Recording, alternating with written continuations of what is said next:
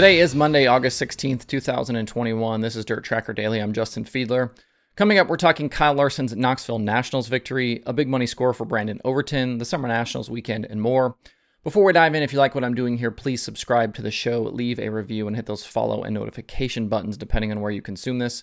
Make sure to follow at Dirt Tracker on Twitter, Instagram, Facebook, and TikTok. And don't forget, DirtTracker.com has a bunch more cool dirt racing stuff. Now let's get going. The 60th Knoxville Nationals are complete, as many probably predicted, including my own win-picking formula, actually. Kyle Larson came through for his first ever Nationals title. He started third, worked his way forward, took the lead from Donnie Schatz on lap 25 right before the fuel stop, and held the field at bay over the final half to score the $176,000 win. He got $150K for the W and an extra $26,000 for leading 26 laps. Donnie Schatz finished second, Brad Sweet third, Gio Scelzi fourth, and Logan Schuchart was fifth. It was yet another incredible performance for Larson in a season that has been full of them. 2020 was about quantity for Young Money, and 2021 has very much been about quality. The 46 wins last season were remarkable, but I personally think 2021 has been more impressive. The Chili Bowl, Coke 600, Prairie Dirt Classic, Kings Royal, and now the Knoxville Nationals. He's stacking up crown jewels like he's royalty, and we're running out of big-time races he hasn't won. I'm not sure we've ever seen a season like this from a driver, and we might never see it again. I know we said that last season, but again, this is more impressive. The combination of teams and cars that Larson has put together for himself are incredible and have allowed him to win at any moment in any division, and more is still possible this season, including a very good shot at his first ever NASCAR Cup championship. In the Saturday night feature, he showed incredible control, going hard when he had to and being patient and protecting when necessary.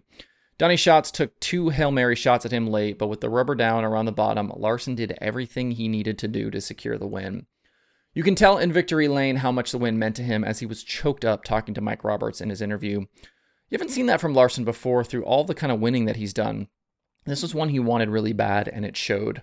Behind Larson, there were plenty of other storylines from the weekend. Friday night saw Rico Abreu, Anthony Macri, Shane Stewart, and Brock Zearfoss all secure spots in the Saturday feature. It was a nice recovery for Stewart after his prelim night and a fantastic performance for a guy who basically doesn't drive race cars anymore.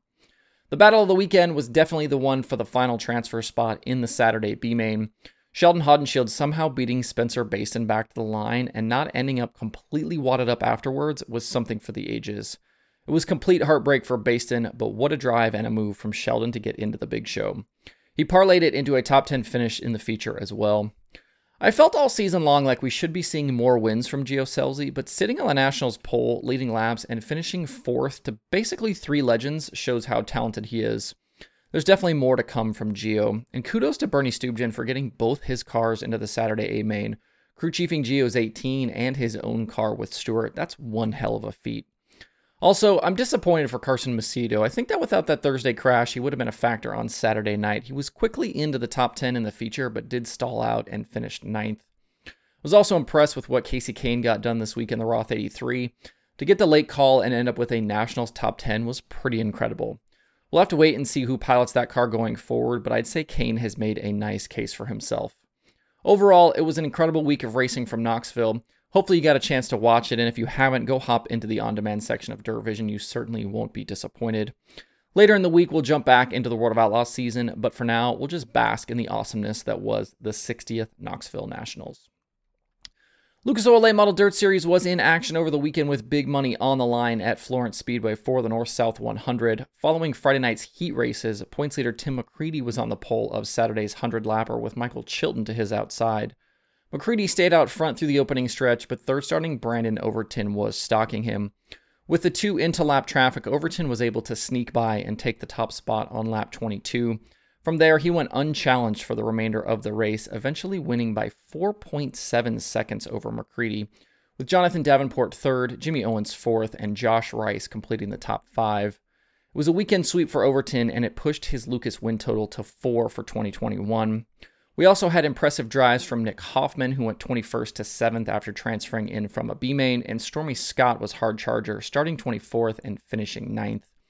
In the battle for the Lucas Championship, McCready finishing in front of his nearest rivals extended his points lead to 175. That means that Davenport trails by something between 30 and 35 positions, depending on future results. There are 22 race nights left in the season, but not all of those will pay points.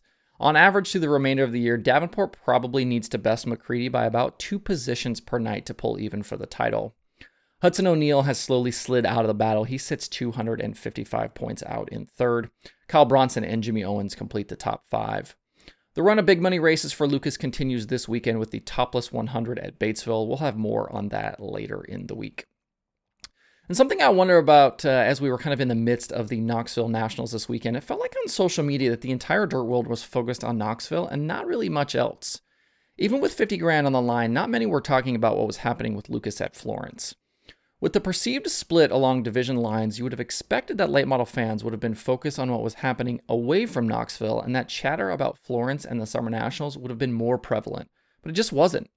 The sprint car side does a much better job on social across the board, from the series, the drivers, fans, the media people, and I think that's a big miss for the late model community. On a weekend like we just had, they were completely drowned out. And even looking at my own content, the sprint car stuff just does better. In my top 20 YouTube videos by views, very few are late model focused. It's a shame because there's been some great late model racing this season and there are some fun personalities. But for whatever reason, it just doesn't get the attention. Drop me a comment, let me know what you think about this topic. I know the audience is there. There was a packed grandstand at Florence and things like Hunt the Front's YouTube channel shows it. But why doesn't the late model community buy in? Where was your attention at this weekend? Let me know in the comments below. With the Summer Nationals over the weekend, Brandon Sheppard and Bobby Pierce split the wins at Highland and Peevely. On Friday at Highland, Pierce and Sheppard put on a great show, battling at the front for much of the race. Sheppard had taken the lead at one point, but a timely caution gave the top spot back to Pierce. And then later, a timely caution went the other way and put Sheppard out front for good. Contact between the B5 and the 32 with 12 to go nearly sent Pierce around, and that ended up being the difference. Sheppy drove away to the $10,000 victory with Pierce 2nd, Tanner English 3rd, Garrett Albertson 4th, and Ashton Winger 5th. On Saturday night at Peevely, young Logan Martin led the field to green from the pole, but he collided with the lap car of Jeff Roth, just 7 laps deep, which sent him into the wall and ended his night. That handed the lead to Darren Klein for the impending restart, but Pierce slipped past him into turns 1 and 2, and that was it. Pierce drove away to his 12th win of 2021 and $10,000. Sheppy finished 2nd, Ashton Winger 3rd, Shannon Babb 4th, and Gordy Gundaker was 5th. With just 4 races left in the season, Pierce extended his series points lead over English and Winger. And with the modifieds, Nick Hoffman was absent this weekend competing in the Lucas shows at Florence with Scott Bloomquist. That opened the door for some other drivers to shine. Friday night at Highland, it was Mike Harrison bagging the win, and Saturday at Peevely, young Brandon Bollinger scored his first ever modified Nationals win. Both the late models and modifieds are off today and tomorrow, with the stretch to the end starting Wednesday at Butler Motor Speedway. From there, they race Thursday at I-96, Friday at Tri-City, and close out the year on Saturday at Merritt. Other weekend late model winners included Jimmy Mars at Red Cedar Speedway, Ross Bales in Carolina Class Action at Carolina Speedway, Michael Page with the Southern All-Stars at Talladega Short Track, Peyton Looney with the MLRA at Lake Ozark, and Kyle Hardy in a Super at Hagerstown. For more from the late model weekend, check out dirtondirt.com. Other weekend open wheel winners included an MSCS sweep for Chase Stockin at Terre Haute and Hobstop. Stop me if you heard this one before. Justin Sanders won at Ocean. Carl Bowser won at Sharon. Andy Forsberg at Placerville. And Nate Dussel won at Fremont in Fast Series action. For more from the open wheel weekend, check out tjslideways.com. There are 2 items on the streaming schedule for today. Speed Sport has sprint cars from Coos Bay Speedway, and there is Flow Racing 24/7. To see the full daily streaming schedule with links to watch, visit dirttracker.com/watch tonight. That's it for the show today. Hope you have a good Monday. If you have thoughts about the topics on today's show, please leave them in the comments below or tweet at me. Thanks everybody for tuning in. We'll see you tomorrow for more Dirt Tracker Daily.